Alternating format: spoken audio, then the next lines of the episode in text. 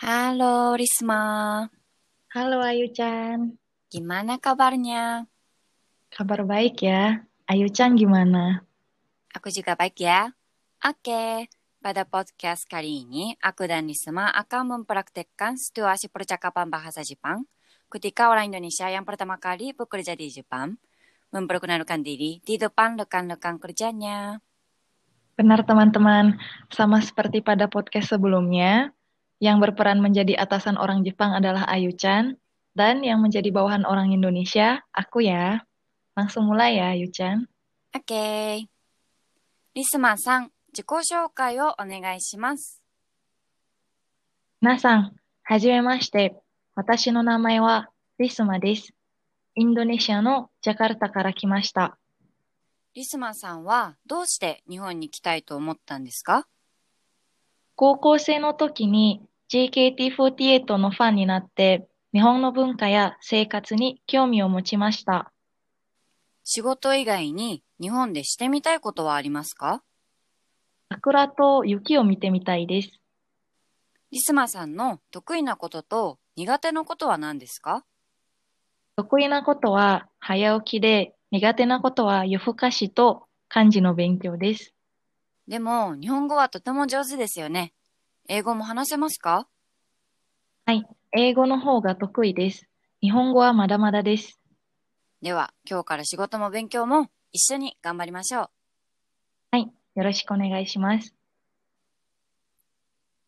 Selanjutnya, kosakata yang perlu diingat adalah どうして、 mengapa 高校生、 siswa SMA, 文化、 budaya, 生活、 kehidupan, 得意、 mudah atau pandai dilakukan, 苦手、 sulit atau tidak bisa dilakukan, 早起き、 bangun pagi, 夜更かし、 gadang, 仕事、 pekerjaan, 勉強。 belajar. Bagaimana teman-teman? Sudah paham tidak ya? Iya nih, Ayu Chang mau kasih tips buat teman-teman. Ya, teman-teman. Jadi, saat memperkenalkan diri di depan semua orang di tempat kerja, pandangan sebaiknya ke depan. Jangan lupa untuk tersenyum dan berbicara dengan perlahan. Hmm, pokoknya harus ramah ya. Hmm. Dan sepertinya akan lebih baik jika kita menyiapkan beberapa cerita tentang diri kita, baik tentang latar belakang, hobi, keahlian khusus, dan sebagainya.